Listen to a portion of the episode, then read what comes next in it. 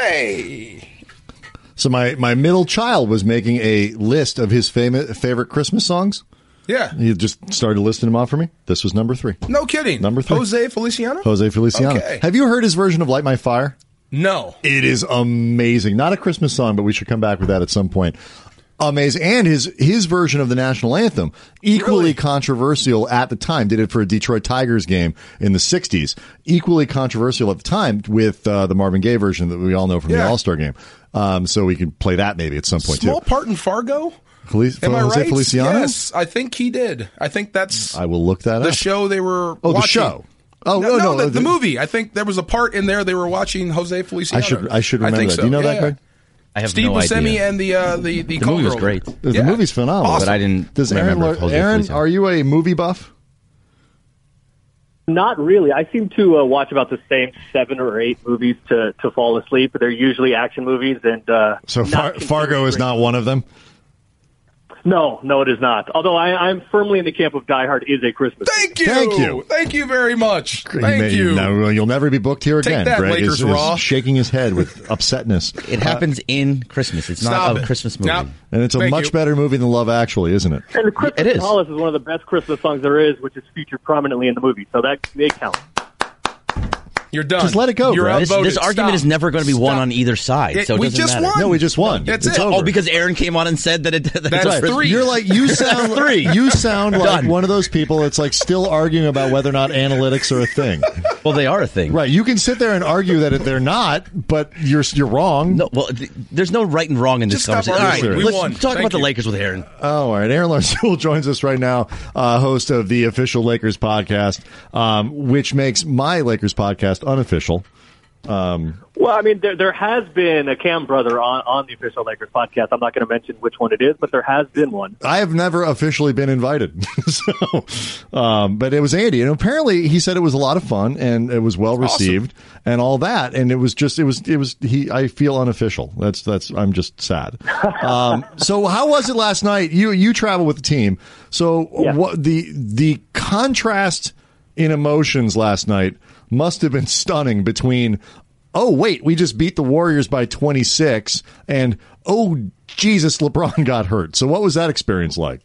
Yeah, it was, but I'll, I'll take it a step back before that. It was there was kind of a strange vibe in the building uh, in general. I'm from the Bay Area. I've been to hundreds of games at Oracle, and uh, the Lakers fans, Lakers Nation, traveling up to the Bay or, or uh, fans in the Bay. It was the loudest I'd ever heard a visiting fan base in Oracle ever.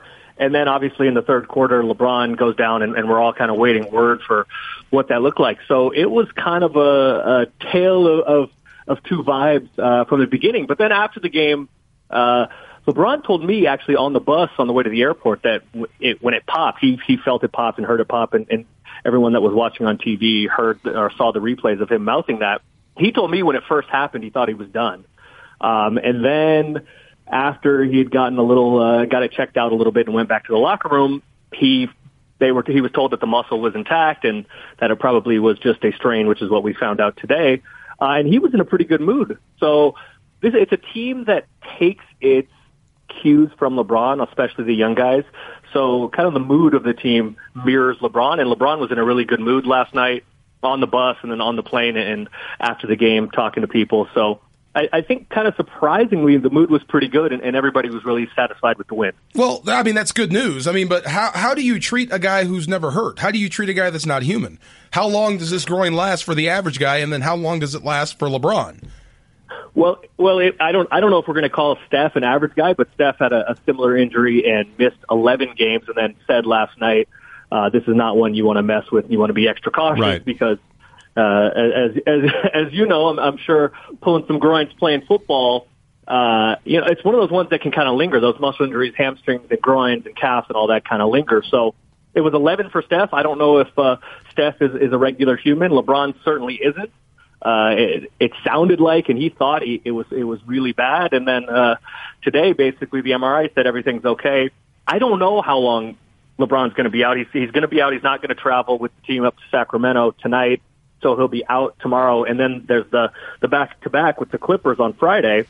So I, I don't know how long LeBron is going to be out, but uh, to answer your question, I don't think you treat LeBron as a human because he has shown over his uh, 16, 15 plus years in the league that he isn't human. So, but it's, it's a tough stretch of games here coming up. It's, you know, the Kings, twice the Kings, the Clippers in between with the back to back, and then OKC, uh, the next four games, all, all playoff teams. So it's it's a tough little stretch here coming up for the Lakers.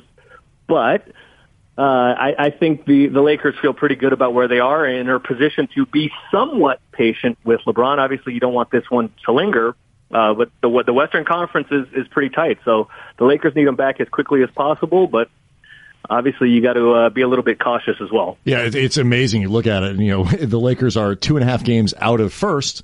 Uh, they're also uh, just to make sure I get the number right, two games out of ninth uh, and two yeah, and a half games a half out of tenth. First and two and a half out of tenth. Tenth, and then if you want to give it a three, round. you add one more game to that, they're like fourteenth. So it, Yeah, it- and I, I actually saw a stat this morning. I don't. I would love to give credit to where I saw it, but I don't. I don't remember. But this is the first time ever in NBA history that there have been ten teams at 500 or better in a conference at Christmas time in the West. Right, and you and you look at it, Aaron, and we're talking to Aaron Larsuel, who hosts the officials like official Lakers podcast. Um, you you look at it, even like the teams that are below 500 are still pretty good. I mean, you know, uh, you know, Utah is getting there. Like Yeah, we everybody expected them. year, yeah. Right, Minnesota's still got Karl-Anthony Towns, and they've you know they've at least gotten less terrible since they figured out this Jimmy Butler stuff. New Orleans has Anthony Davis. Like there, there's no trash out there other than Phoenix, I guess. Yeah, and Phoenix, who's who's won a bunch of games recently themselves. Right.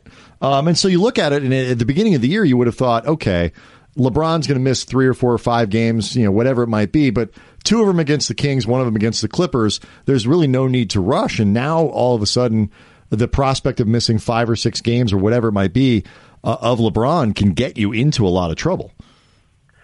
Yeah, it can, and I, I think it's going to be obviously LeBron is always going to want to play. Played 82 games last year and, and led the league in minutes, so LeBron is always going to play. But as Lonzo said last night, and, and Josh and Kuz also said last night, look, obviously we want LeBron back as soon as possible if he's going to miss any time, which we've learned today that he is.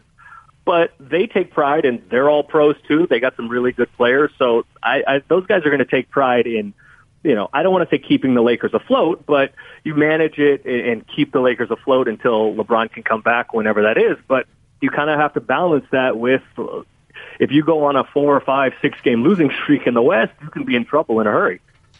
Um, so what does it look like when it, when they come back? Like we, saw it last night, Aaron, with uh, you know Rajon Rondo doing a lot of the lifting. He had ten assists and uh, fifteen points, and a lot of that was you know backloaded into the third quarter and the fourth when LeBron was out. We saw more strong play from Zubac. Um, in theory, you know Brandon Ingram ought to have a little bit more space to to have the ball in his hands.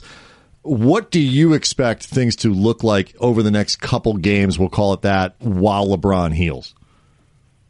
You know, I think it's going to be a, a work in progress, kind of similar to, to how the rest of the year has been. You know, since since Tyson Chandler's been here, and I've been looking at this this morning. I think the Lakers have only had the, the full squad together. Their whole their whole rotation has only been together once since Tyson Chandler has been here. Uh, the uh, the November 10th game against Sacramento. So I think it's going to be, you know, shout out to Luke for being able to manage all of this, but I think it's going to be another situation where the Lakers are going to have to kind of learn on the fly and, and figure out who they are and what they can do without LeBron. I, I think the one guy really to look at, you mentioned Brandon, but the other guy to really look at is, is Lonzo. He's 11th on the team in usage, and if you take out some of the guys, you know, Isaac Bonga, who doesn't play much, take out some of those guys, he's still eighth in the team uh, in usage rate. So hopefully we're going to see some more aggressiveness from Lonzo. A few weeks ago, there was an uptick in his aggressiveness uh, when, when Brandon first went out and, and Rajon was out. So I, I think really that's I think the barometer for the team the next few games, however long LeBron is out, is going to be Lonzo and, and his aggressiveness and his usage, his shot attempts, uh, you know, his his attempts at creation and even turnovers. I think uh, Lonzo sort of forcing the issue or forcing the aggressiveness.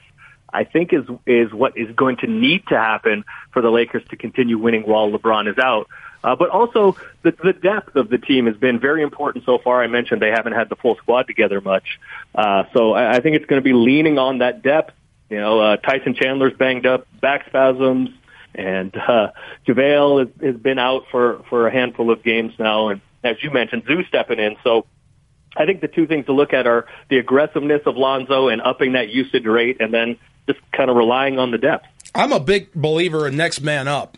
Uh, but from Right. your perspective, who would be next in line in terms of leadership on court? LeBron's obviously the guy. Who would be the next guy? Who steps up in his stead in terms of leadership? Yeah, and the Lakers really do, and they keep talking about it next man up. I mean, but we're going to be honest here for a second. There is no next man when it's LeBron. Um, but to answer your question, I think it's fortunate for the Lakers that Rajon Rondo is back because he has been look, and he's been he's been helpful in leading and talking to the guys uh, even while he was out with the broken hand. But that's different than being on the court. Uh, so since the beginning of the year, the, the two main leaders of this team, the most vocal guys, the guys that are picking different teams in scrimmages and going at each other, have been LeBron and Rondo.